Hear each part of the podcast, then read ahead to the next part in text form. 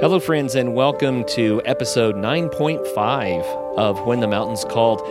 Today, instead of visiting with Caleb, I'm excited to be visiting again with Jonathan Keener. And Jonathan is the voice actor who's been reading and narrating for us this whole season. And Jonathan, uh, welcome to the program. It's good to be back. Yeah, man. You were on once before, and it was a fantastic discussion and it's nice to have you back again. And, you know, early on, we were talking about episodes that didn't reveal too much, but this episode nine that we're going to be talking about today, it's kind of like an unveiling. We're beginning to see the big picture for real. So I am super excited to discuss this episode with you and the way that it may have impacted you and me and others. Um, I think this episode can be very impactful. Matter of fact, I believe it impacted me more than any previous episode. And so I'm ready to dive into that if you are. Absolutely. okay. Well, I think I'm going to give the bullet points just in way of a reminder of what the episode was all about. And then you and I can start, we'll rewind and we'll, uh, we'll kind of talk through it and share some insights that we got. You know, the previous episodes had so much allegory, um, so much symbolism, so much metaphor. Eh, we were kind of grasping at straws, getting an idea, but lots of mystery was introduced. And now, as we are approaching the last, I guess, two more episodes, we're beginning to get closure on all of these threads, these loose ends, and it's really rewarding to me. So, this is kind of a different way of looking at it, in that we don't have to speculate as much. We can spend more time talking about the impact instead of the what is this. But anyway, okay, back into the the story. Um, this story in episode nine it picks up as Andrew, which is also called Tacito, and Mac leave the the wildering people, and Andrew is just kind of blown away by the experience that he's had there. He has a, a renewed hope, searching for Pearl, and uh, so he goes rushing off to try to find Pearl and he's going through the woods and he sees a clearing ahead and somehow he's just convinced that Pearl is going to be in that clearing and he rushes and jumps into the clearing just to realize that it wasn't a clearing, it was a cliff.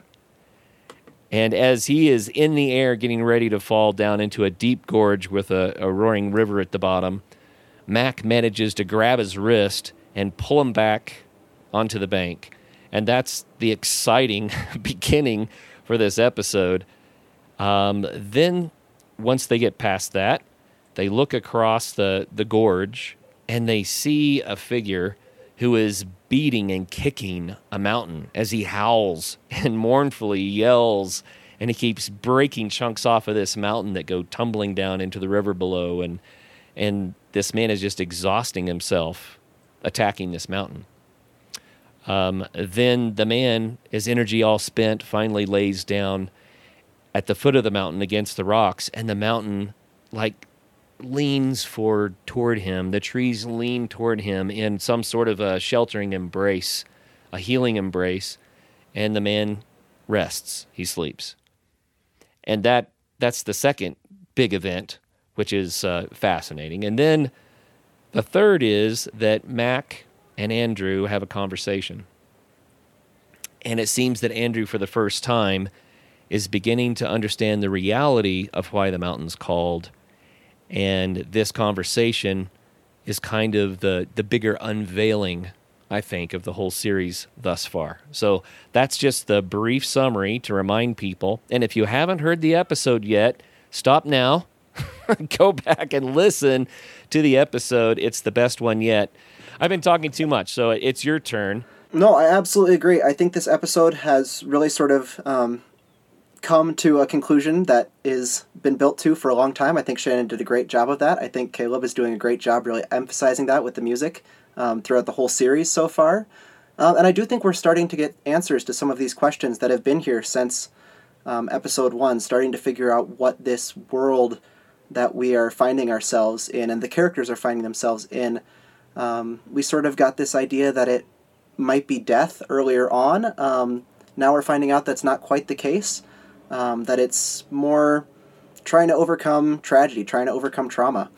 Um, which I think is a really beautiful thing and a really beautiful conclusion to sort of this mystery that surrounded us for so long. You know, it's interesting because there was one line which I found very mysterious, but where Andrew later in this episode, he says that he realized that maybe it wasn't Pearl that died 20 some odd years ago, right? And but Pearl did die. But I'm wondering where that thread will go. I think he was trying to express that he began to understand that he was the one who really died with the loss of Pearl and that he's waking up now. And that's I think is the reason why this episode is so moving. It's uh it's easy to watch someone grieve and think, yeah, life is really hard, if that makes sense. But when you see someone begin to heal, then it's like, that's hope. And that's exciting. and so in this episode, I think that's part of the excitement. Well, let's go back to the beginning. And uh, Jonathan, at the beginning of this episode, they're leaving the the Wildering people or the Wildering people. We're debating how to say it. And will you describe the scene for us? What's going on? Yeah, so he's just come out of this um, first moment talking about Pearl and however many years. Um, he is feeling joy, I think, really for the first time in, you know, decades. Um, he has realized that Pearl is still alive in some way inside of him and that other people care about him and care about listening to uh, her life and her stories, um, which I think is this really great, hopeful, inspirational thing. But then you come out of that, and he's so overwhelmed, so overjoyed, he almost misses the fact that there is a cliff right in front of him, that he is going to plunge to his doom um, in a way, um, which I think is really kind of a beautiful thing because as much as we want there to be an immediate fix and have everything go just exactly as planned from you know we have these issues and waha there's a solution. Um, we're seeing now that you know it does take time. There is a process to it.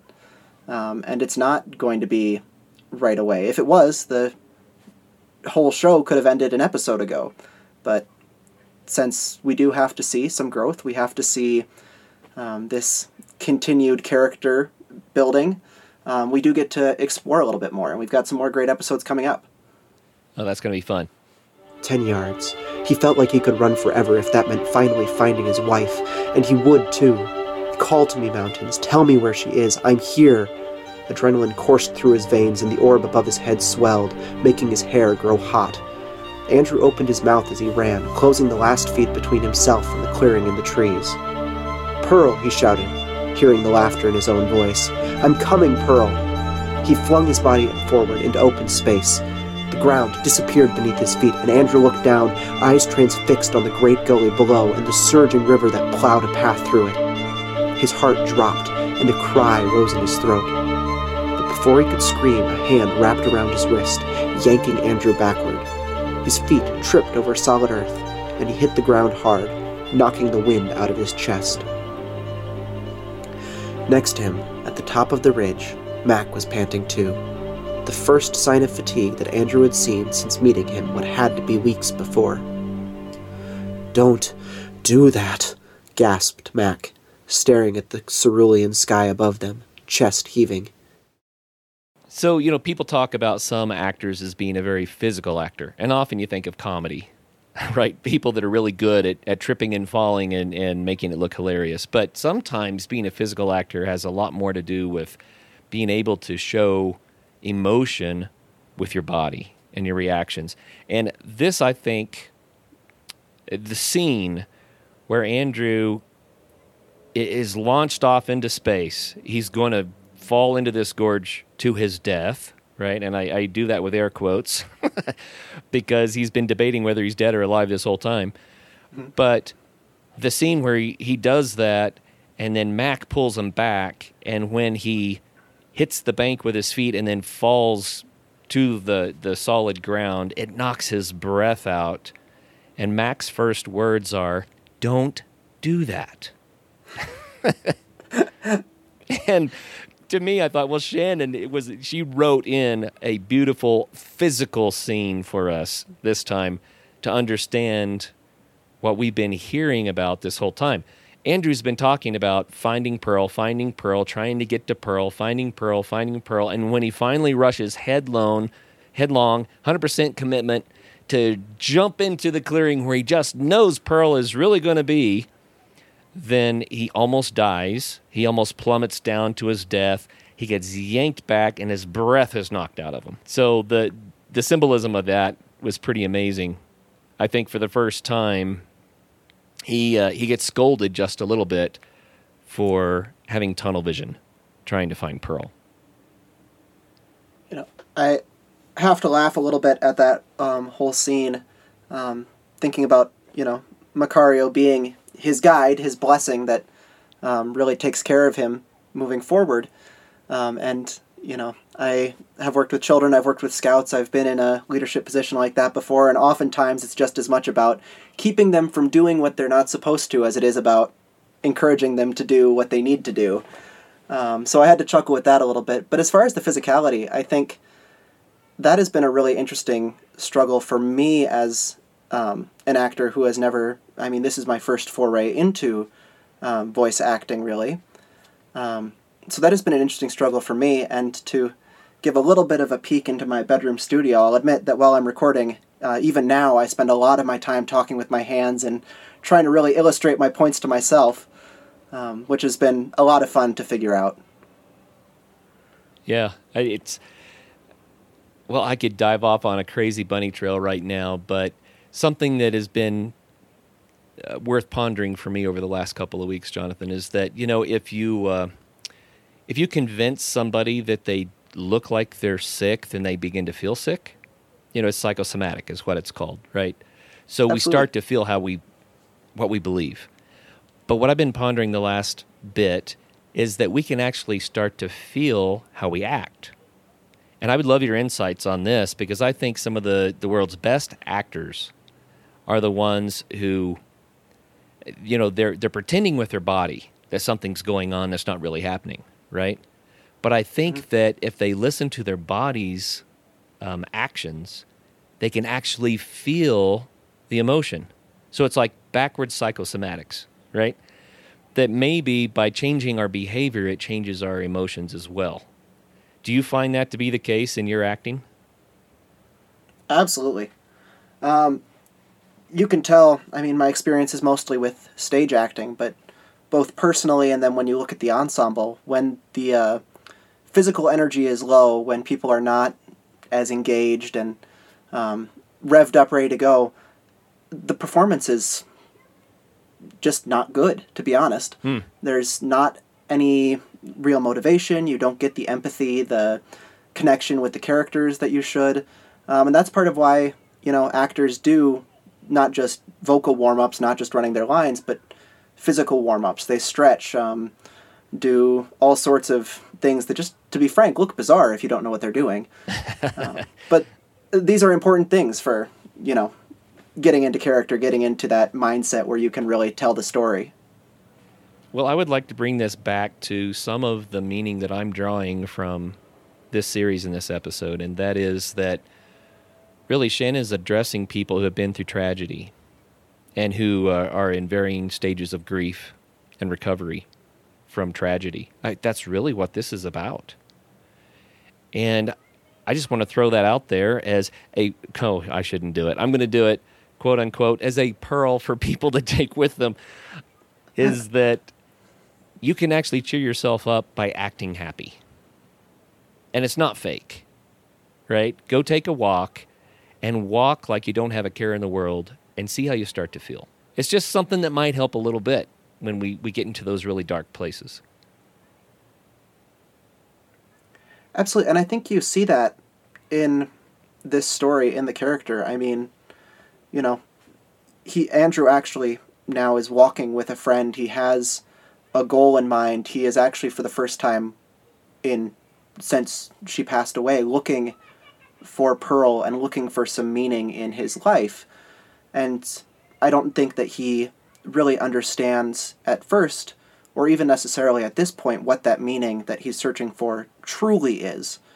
Um, but I mean, we've seen his character evolve so much just from, like you said, the simple fact he's walking through the woods. He's having to interact with people. He's having to, in a sense, pretend to be somebody he's not been for a very long time.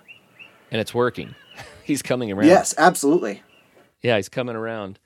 I've heard people say in the past, uh, for instance, let just imagine for a moment you're getting ready to go to some sort of a social gathering, a party, or or you know get together of some sort, and you're kind of down, and it's kind of like I'd rather just lay here and watch Netflix, right?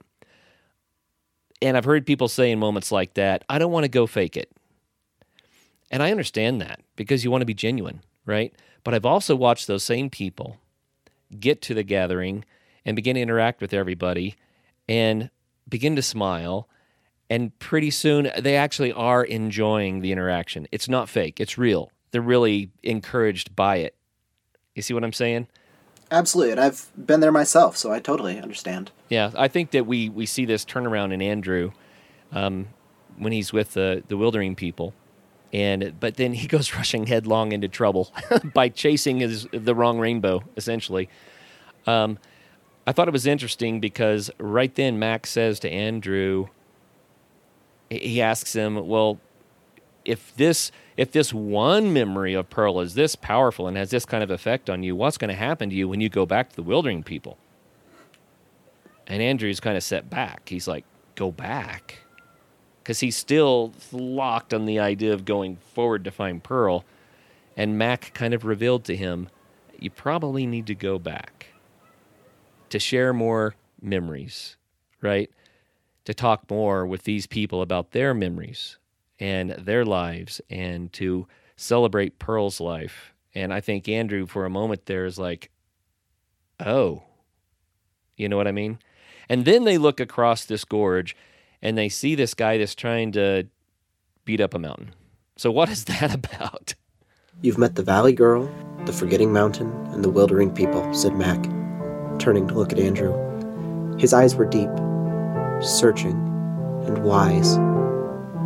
You've seen and known what each does for its inhabitants, or those that venture to them. This, he pointed across the gully, this is the altruist. That man? asked Andrew, and Mac shook his head. The mountain. He does something else entirely.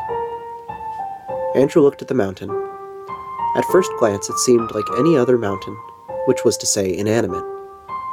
But as Andrew had seen with the Forgetting Mountain, first appearances were here were not always what they seemed. He took a deep breath and scanned the mountain again. As the man on the ridge continued to kick and punch the mountain, wailing and crying, Andrew watched the rock face around him and listened to the sounds that surrounded it, beyond the howls and screams of the man. When the man punched, rocks fell, and the rest of the mountain shuddered the mountain straightened up, just in time for another one of the man's blows.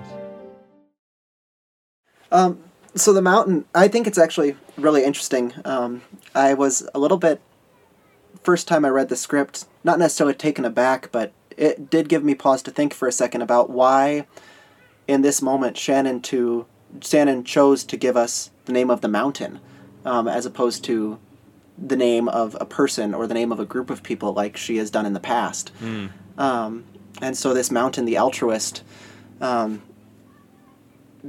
takes the load for all these people who are, or for this one specific person, but we're it's implied there are other people um, who can't deal with their own grief, their own emotion, um, and there's something I think a little bit unsettling about that. Um, and yet something that is pretty recognizably human, both in the aspect of, you know, taking out your grief, your frustration, your anger on others, but then also on wanting to comfort and accept some of that grief and frustration. I feel like anyone who's worked with, you know, especially small children who are trying to come to terms with this for the first time um, can sort of relate to that idea.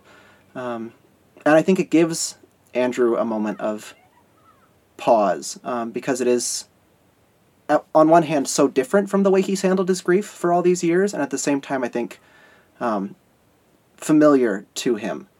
Um, I think we sort of see that with how pulled back he's been, even from the people he cares about, that he has not only punished himself um, for his loss, but punished the people who would like to be there and take care of him. Mm, yeah.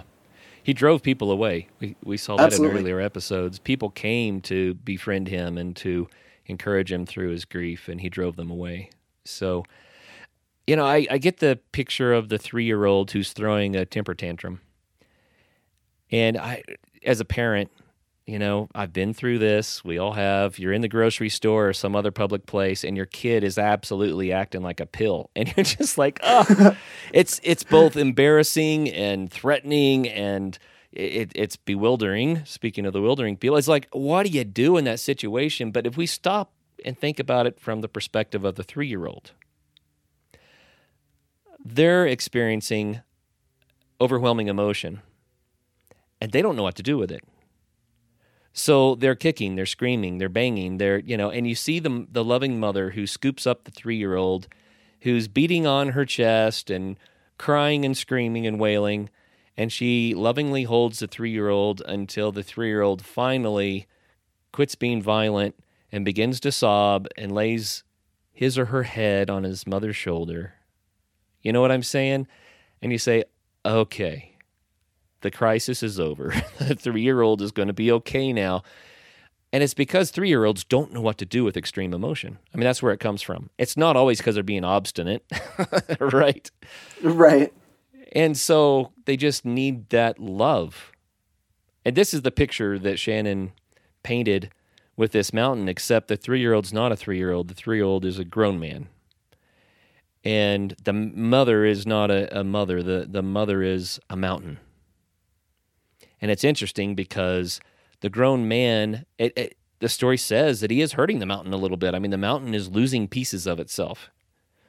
But he can't tear down the mountain barehanded. It's not going to happen. So it's like it's it's an act of futility that the man is beating on the mountain. But the mountain is taking the blows and it even says the mountain shudders.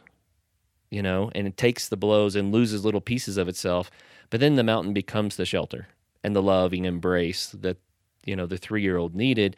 And here's what I'm thinking about. I don't want to dive too deep, but I there may be some listeners out there that can relate to this. There are a lot of adults who dealing with extreme emotion, they want to beat the mountain and not knowing what to do, it kind of becomes self abuse, right?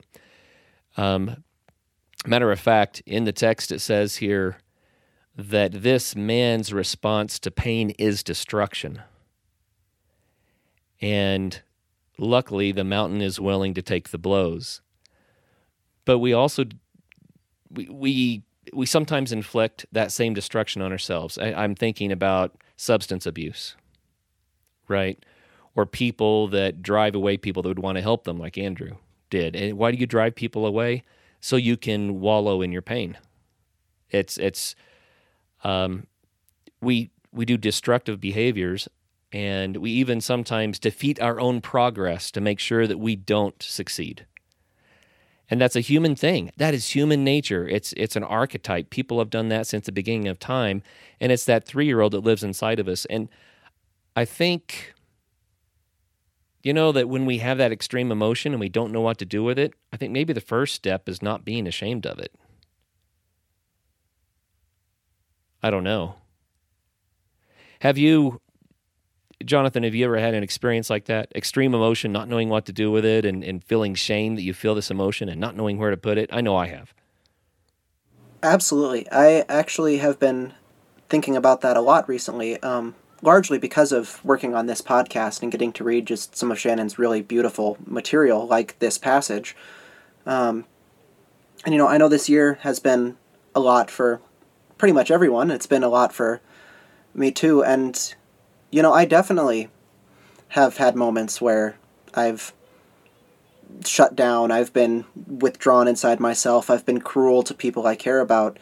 Um, and it gets to be even sort of an addiction, something you crave just for the sake of feeling self important, feeling like you have some impact on what's going around. And you know, this passage, this story, um, was a good chance for me to reflect on some of those things and um, readdress life and readdress some of the stressors in life. Um, and I think, you know, I hope that's something for the audience that they can get out of it if they need it too. I think that's something that we see our um, protagonist get out of it, and something that um, I think we've seen just about all the characters we've come across um, get out of this uh, this journey so far. Um, so, I would say yes, I've really been affected by this story and by getting to really dive in and explore this story as an actor and in a really unique way. I'm going to share a story, Jonathan, that is really embarrassing to me, okay? This is a true story. Okay. I was in college and I, uh, for a couple of years, I lived at my grandmother's house. My grandfather had just passed away. She needed somebody there, and I needed a place to live. So it worked, right? And so I remember one evening I was so frustrated. I don't remember what the issues were, but there were there were some major issues that I was trying to deal with. And I didn't want to you know express all of this strong emotion in front of my grandmother and I was ashamed and I just felt like I needed to go blow off some steam. I think people can relate to that, I hope. So I went on a walk in the dark and I walked about a half mile into the you know into the wilderness essentially because she lived out in the country and I, I thought I was alone. and I started screaming at the heavens, you know, and I was just, I just decided I was going to bang on that mountain. And I was yelling and I was screaming and I was really letting the world know there in the dark under the open sky and the stars how I felt. It felt really, really good. And at the end of it, I was like, whew, I'm a new man. Wow, that was really healthy. And then I walked back to my grandma's house and when I came in the front door, she was terrified. and I was like, What's going on? She goes, I didn't know where you went. And the neighbors called, There's some drunk out there. And I was afraid he had you. I was the drunk, of course. and so the whole neighborhood, I thought I was alone in the wilderness, but I, people are, all the neighbors are calling each other, What's going on? so I, I admit to all these people now, that was me all those years ago but I, I really relate to this man who was beating on the mountain. But that was at the same time pretty embarrassing. So I had to I had to admit to my grandmother, no, that was me being an idiot. Sorry. But was it idiotic? Isn't that healthier than alcohol abuse? And I, I, throw that out there just for you to comment on, Jonathan, because sometimes we have got to somehow burn off some steam. Do you have ways that you do that? Absolutely. Um, I have found myself in kind of a strange situation this year. I am still working in the town that I grew up and spent most of my life in. Um, right now, though, I'm living with my family who just moved in October to a town about 30 minutes away um, so that I have the chance to pay off some loans and sort of get myself on my feet before going out there. But what that means is that I'm spending an hour of my day every day driving back and forth between my hometown and the place I find myself living now. Mm. Um, and especially in the evenings, I get home pretty late because of my job. Um, I have found there's nothing quite like turning up the music as loud as I can, rolling down the windows, and just screaming along. Um, I think I've definitely gotten some some odd looks as I pull into town and have to turn everything down quickly, but um, I think there is catharsis in that, and there is um, the ability to, you know, refresh and get out stress in a very palpable way, um, and certainly healthier than taking it out either on other people in a palpable way or uh, then, you know, taking it out on yourself in a way that's going to cause lasting physical, emotional, psychological damage. Right. Um, which is tempting because those things are easy and they feel pretty good sometimes to in the immediate moment. Um, it's not until later you really get the effects of those things the damaged relationships, the physical complications, the mm. ex- increased trauma um, or compounded trauma that comes on top of everything else that you maybe started abusing for.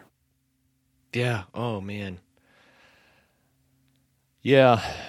Well, I, I appreciate in the story here how the man is attacking a mountain instead of someone he loves, and that the mountain is comforting the man, and and he exhausts himself, and then is better. And uh, I I think it's important for Shannon to bring out this dynamic. You know, it's uh, it's very real, and I think uh, it may be in most societies, but certainly in America, it it's not really considered okay to act out with powerful emotion like that. You know what I mean? Mm-hmm. And I, I, think sometimes we need a, a, a, way to do that, and maybe that's a good way. What you were just saying, you know, crank the crank the stereo and scream, but be safe in it. And it's, I mean, but here's another example. I'm going to use your your own anecdote there.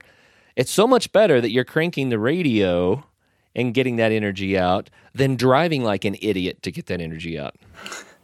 Absolutely. See what I mean? We can do this in a healthy way. Let's move on. I don't want to over, you know, overstress that one point, but I just thought that it was cool that that was part of Andrew's healing. And actually, he did have that same thing happen as he was rushing away from the wildering people. Uh, it says that he was he was you know he's running through the the woods. He had a burst of energy. He's jumping over boulders. He tripped over some sort of a stump or a root. He he jumps off a cliff doesn't even mean to. He gets the breath knocked out of him, and it's kind of like, ah, I see. He's throwing a little temper tantrum in a way, although it was one of hope. It was like the pent up energy had to get out. So let's move on just to the last bit. And there's not a lot of action, there's a lot of uh, introspection in this last bit of the episode. And it's when Mac starts to reveal to Andrew or DeCito, as Mac likes to call him, that there's more to this experience than finding Pearl. And it lists the, the various adventures that they've had the Valley Girl, the Forgetting People, the Wildering People, and now the Altruist. And the question is um, what's this really all about? And so, Jonathan, what do you think it is that Andrew is beginning to understand about this? I think he's beginning to understand a little bit of himself. I think he's been so obsessed for years with Pearl and her death, her time, um, her time away from him, her time that, or the time that he has been alone since then, um, that he has not realized that he still has a life and he still has value. Um, and I think he's beginning to understand that this is the reality of his situation and that he has not been accepting that reality.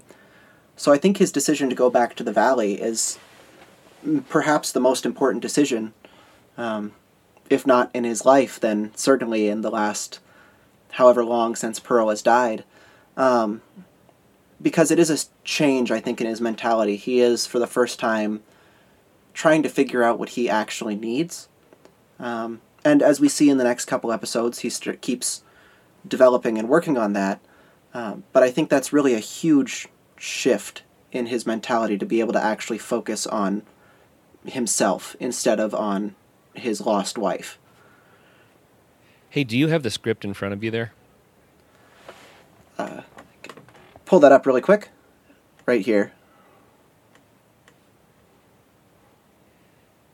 there is a, a place where Mac is talking, and it starts with Do not be ashamed of sorrowful times, DeCito. It'd be awesome if you could read like three or four sentences of that. Absolutely. One second to find the line. Here we go. Righty. Do not be ashamed of the sorrowful times, DeCito, said Mac, eyes burning again the wildering people and their stories. They are both joy and sorrow. Sorrow and joy exist together in grief. They always have, and they always will. Just as there cannot be dawn without dusk. Rejoice in the dawn, and take heart in the dusk. because dawn is coming. That is all we can do in this world. Hmm. That's beautiful. I I kind of paraphrased that in my notes here, but it's so nice to hear you read it. And I felt like this was the telling.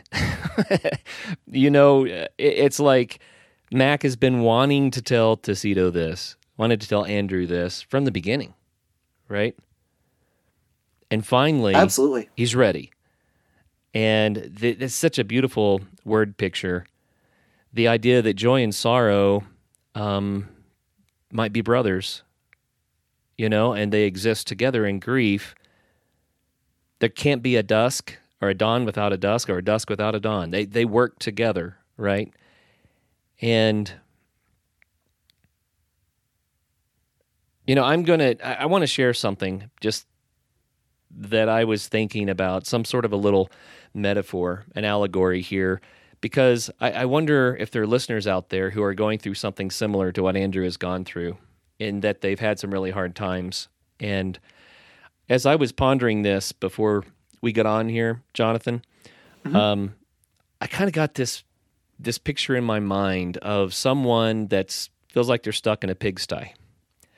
And when I say pigsty, if you've never been to a farm where the pigs are really in a pigsty, then maybe it needs some description. But you know, it's like a foot or more of wet, slimy pig manure and mud and water. And it's full of maggots and flies, and the stench is overwhelming. And it, it almost seems like if you were in it, it would try to suck you down, right? And so I, here is the the idea is that sometimes we get into a pigsty in our lives. We really do. You know, we get sucked stuck in the mire. And the question is, are you are we wallowing in it? And then how do we deal with that experience? Some people try to plug their noses against the smell. You know, it's just so extreme. It, it, they try to block it out, and then some people try to distract themselves, right? So they can forget where they are. It's like I, I if I distract myself enough with this TV show or this rock band or this drug, right? Then I won't see the mire around me anymore. And then some people just try to ignore it. You know, they, they set their shoulders and they set their jaw and they imagine that their experience is different than it really is, right? Mm-hmm. They they try to just say, I'm going to power through this and it's not bad, I'm tough enough, or whatever it is. But I, I have to ask the question at times like that, do we feel like it's sucking us down to the mire? And now I want to go to the next step. When people get the courage to crawl out of that out of that pigsty, then they often have mixed emotions about it. I think Andrew did.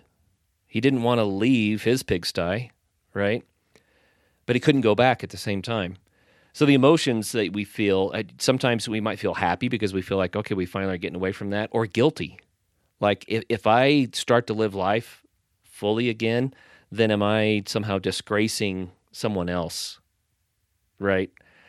Or am I being untrue to that, that horrible life experience that I went through? Shouldn't I always be in the pigsty? I don't know why, but we do that. Or maybe we feel selfish, like maybe Andrew at this point is saying, well, if I quit looking for Pearl, am I being selfish? If I take a moment to rest and recuperate, is that selfish? Or maybe we're afraid. And then, okay, I'm going to continue the word picture just a little bit more. The sun beats down on this person coming out of the pigsty, and they've got manure all over their bodies and it starts to dry and bite and crack on their skin and it's sweltering hot and you know it, it's even difficult to take a breath and when you do you just smell the the pig filth. You know this is an oppressive situation and often that's how it feels when we first start trying to heal.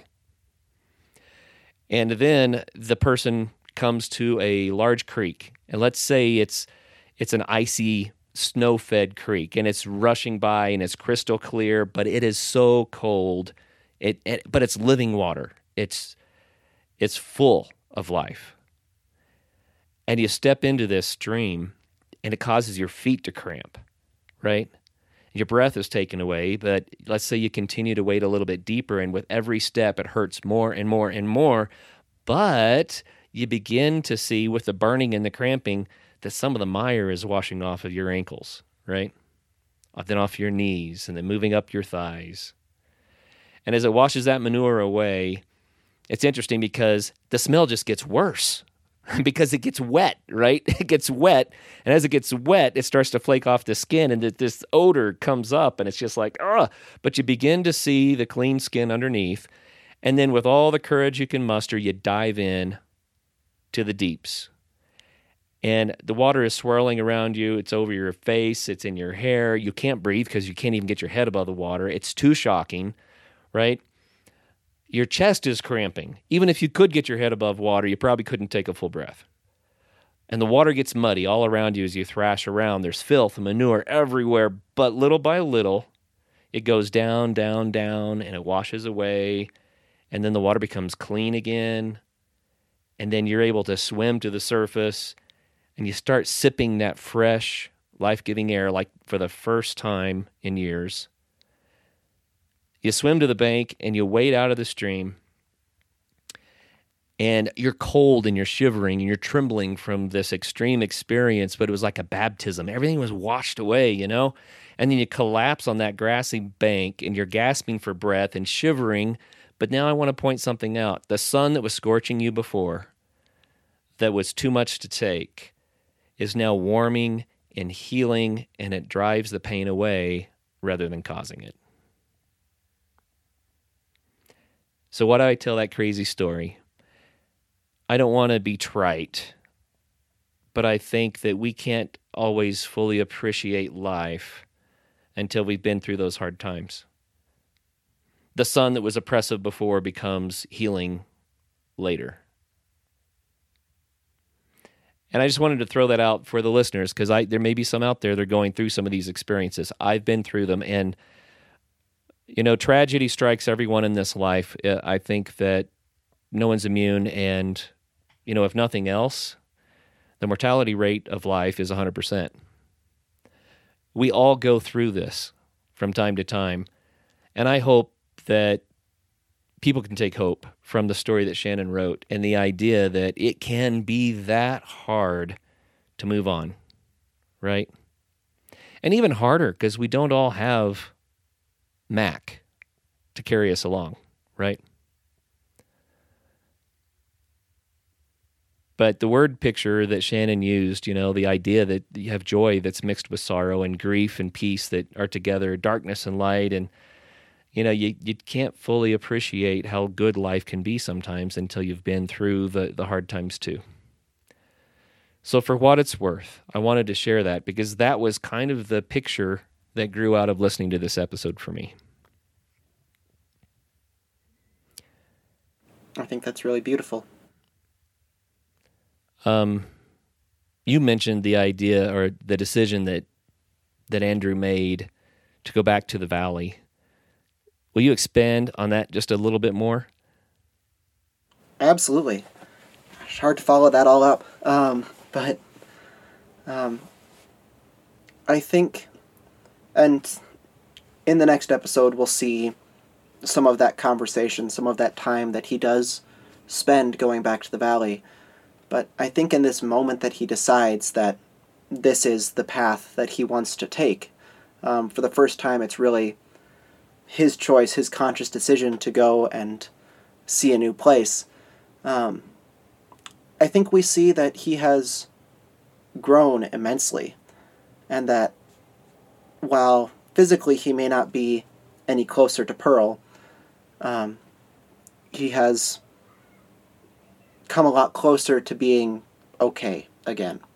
Hmm. And I think we've seen so far a man who has been not to sound trite, but deeply not okay um, for many, many years. And so I think this chance to actually go and rest and reflect um, instead of ignoring or cutting everything off or rushing headlong into another another adventure, another chance to try and find Pearl, we're seeing a new person, a new man who is ready to understand what his life means, his own life means, and what his time with Pearl means, and what he needs to do about those things. um, and actually willing to put some time into figuring that out. So here's something that I, I'm just confessing. I still struggle with the idea of taking care of myself like Andrew finally decided to start doing. And the reason, Jonathan, is because I feel like it's selfish or too self centered or something like that. Absolutely. That's just the way I feel.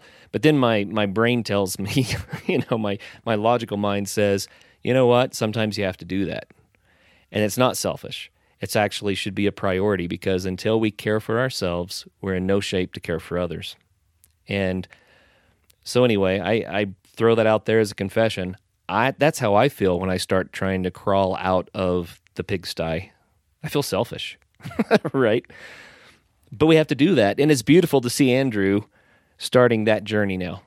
I'm excited about the next um, two episodes to see how this all pans out, how it turns out for Andrew, and where this all winds up. I, I still wonder, because you know the end, I don't. I still wonder is he going to find Pearl in some way? Or is he going to find the Pearl of Great Price on the inside? You know, um, where does he end up in this whole exercise? One thing that's becoming apparent with episode nine here is that he is getting better. He is healing. And uh, that's just so super cool. So, what other thoughts do you have, Jonathan? Or have we just about beat this one enough? I think without getting too much into uh, some of the exciting stuff coming up, um, I think that's about all I've got. okay. Well, again, thank you for all of your efforts in uh, doing the voice acting for this this beautiful novel that Shannon has written, and uh, we really appreciate you, man. And it's been excellent to hear your perspectives and visit with you today. Absolutely. Thank you for doing this. You bet. And for all you listeners out there, make sure you get to hear the next two episodes. We're going to round everything up. And if you're enjoying this or you're finding it helpful in some way, please do share it. Share it with people that you think may benefit or appreciate it in some way themselves. And we really appreciate that. Make sure you subscribe to the Novel Podcast so that you don't miss any episodes. And it's beautiful if you can leave a review or rank the episodes. Everything helps. We want to make sure that Shannon's hard work can reach as many people as possible, and hopefully, a lot of people will benefit from it.